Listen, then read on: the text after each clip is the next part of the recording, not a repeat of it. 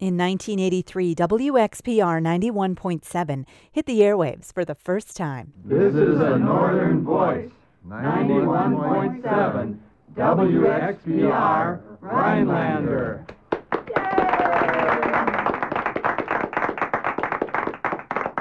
Welcome to WXPR, bringing public radio to Hodag country. Over the past four decades, WXPR Public Radio has brought unique music, local news, and impactful programming to northern Wisconsin and the Upper Peninsula of Michigan. To celebrate our 40th anniversary, WXPR founder Peter Nordgren is taking a look back and sharing how it all began. This is part five of five of WXPR, the story of how it started. I'm Peter Nordgren, and this is the WXPR story.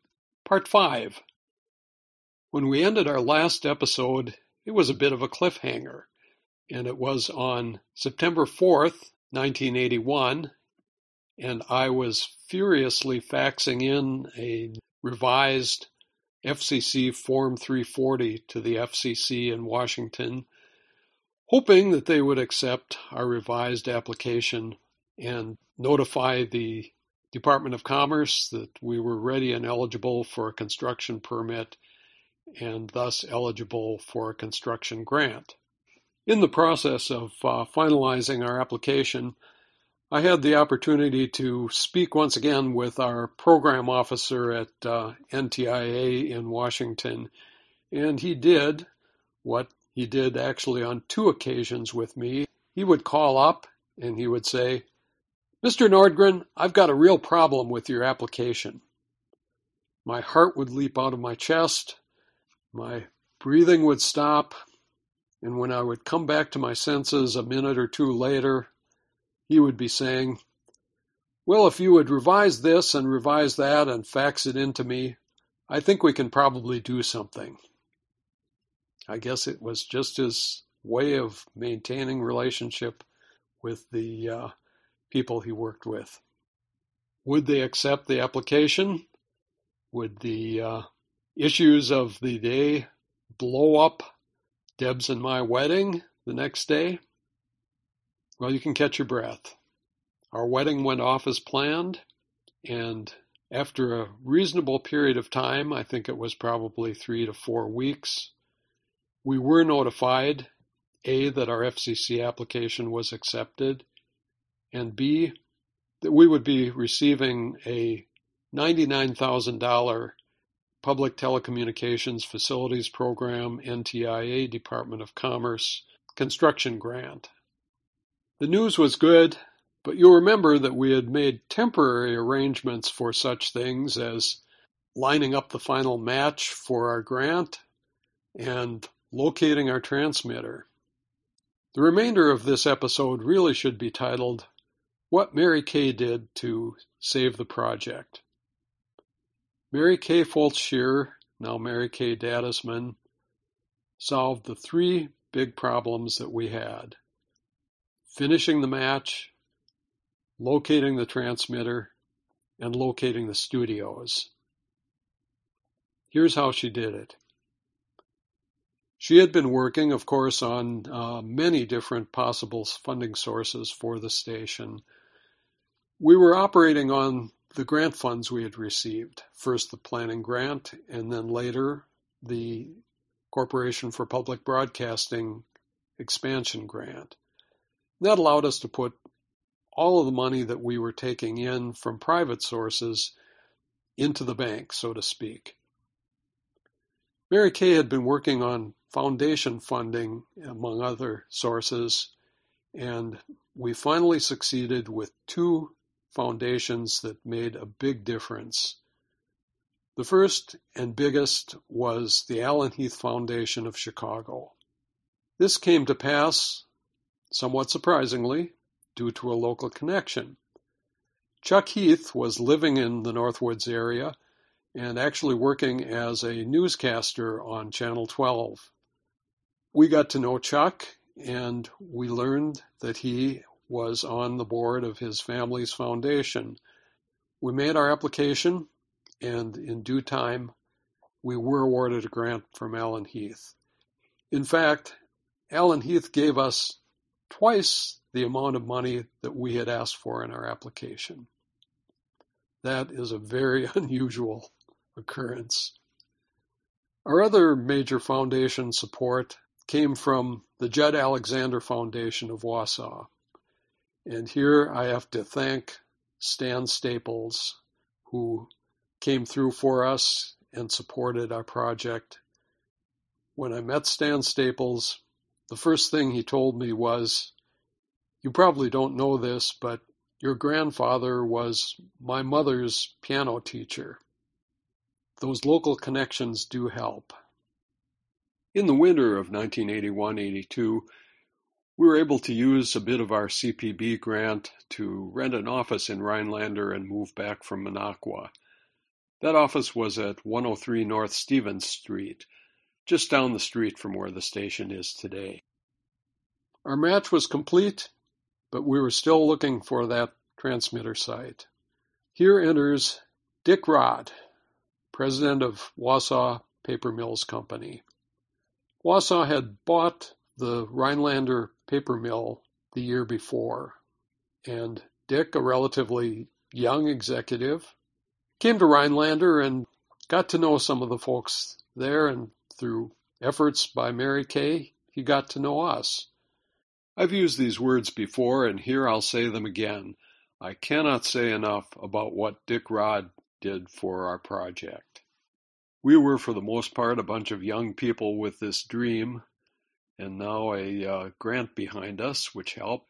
And he took a personal interest in seeing to it that we succeeded.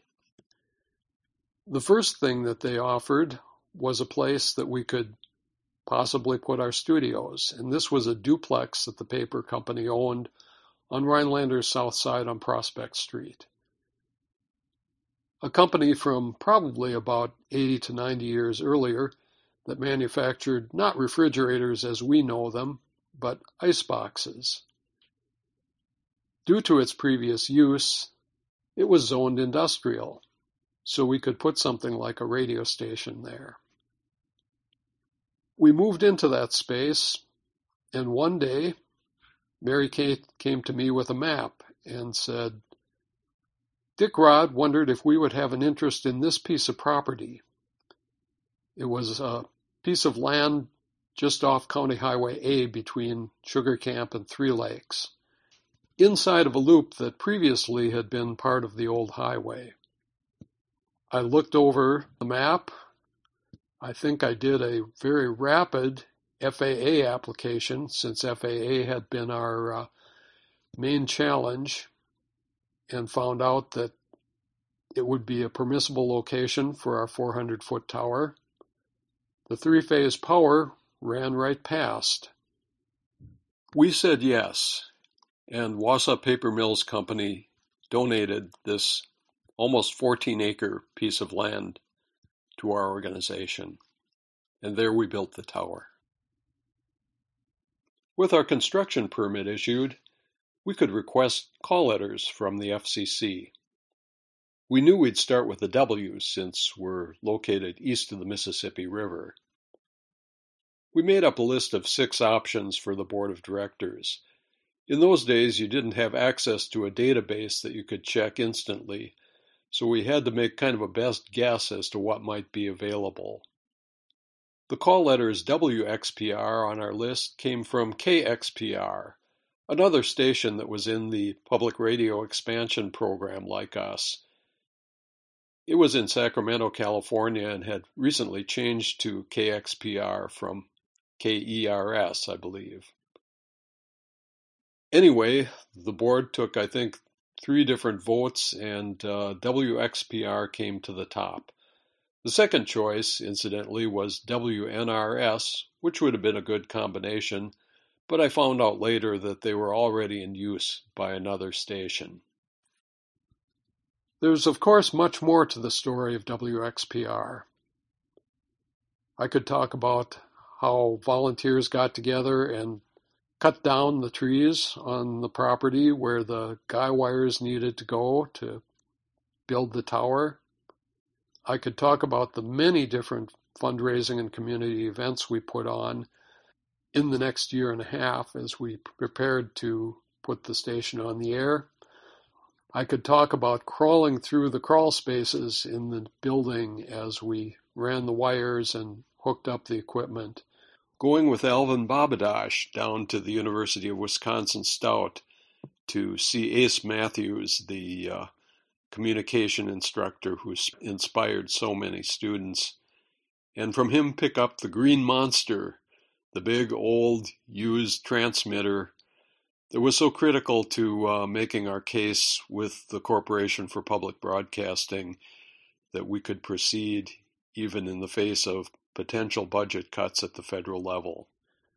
We're riding with Bob Means and his father in his step van to Minneapolis to pick up the studio equipment at AVC Systems. There are a lot of good stories to tell, but those stories really are for other folks to uh, join in and tell uh, because the project was really no longer the vision that I had. It was the vision of 20, 40, 100, or maybe even hundreds of people by then. There are a few people that I haven't mentioned yet, and I would like to mention them for what they gave to the project or how they helped. I did meet several times with Dan Polar, the young tribal chair of the Sokaogon Chippewa community. The Sokaogon at that time were putting on the Mole Lake Bluegrass Festival, and I met with them and talked with them. Uh, they sought my input for uh, possible performers. Some journalists took interest in our project, and I think particularly of Paul Mers and Rocky Barker, both editors of the Rhinelander Daily News as well as Meredith Albright. Tom Forster published the Walleye Street Journal out of Presque Isle, and at the time when we were uh, working hard to raise our matching funds, he put out an editorial in support of the project. I always appreciate that, and I miss the Walleye Street Journal. The Northern Arts Council of Rhinelander was a supportive group uh, their focus was on many different kinds of arts in the community, and uh, a radio station probably hadn't come to mind, but they were welcoming to us and uh, well connected in the community.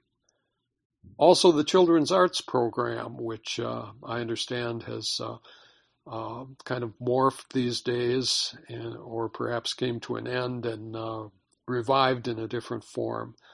But Twink Hansen and the volunteers that worked with her were people who were very supportive. Then there were the librarians, people like Nan Andrews and Chris Adams Went, uh, people who uh, worked with the folks I've mentioned from Nicolet, as well as my wife Deb, and joined in the effort to create the station. There are more stories to share but maybe another day. Do I have any regrets looking back? I do have one regret that I'll share. When we were moving into the duplex at 303 West Prospect Street, that would be the ultimate home of the station for many years, there was a tenant in one half of the duplex uh, who moved out. This was Miss Ruth Newman, she had been a long-time employee of the Rhinelander Paper Company and, as I understand, had been the secretary of the corporation at one time. Miss Newman told me that it was time for her to move on, but I wish we had gotten to know her a bit more and helped out with her move when she moved out. It was an experience of a lifetime, and I am very deeply grateful to everybody who made it possible. Again, if I didn't mention you, know that your efforts and what you did are appreciated. Thank you for listening to my WXPR story and enjoy the things that you get from 91.7 FM. I'm Peter Nordgren. You've been listening to WXPR, the story of how it started.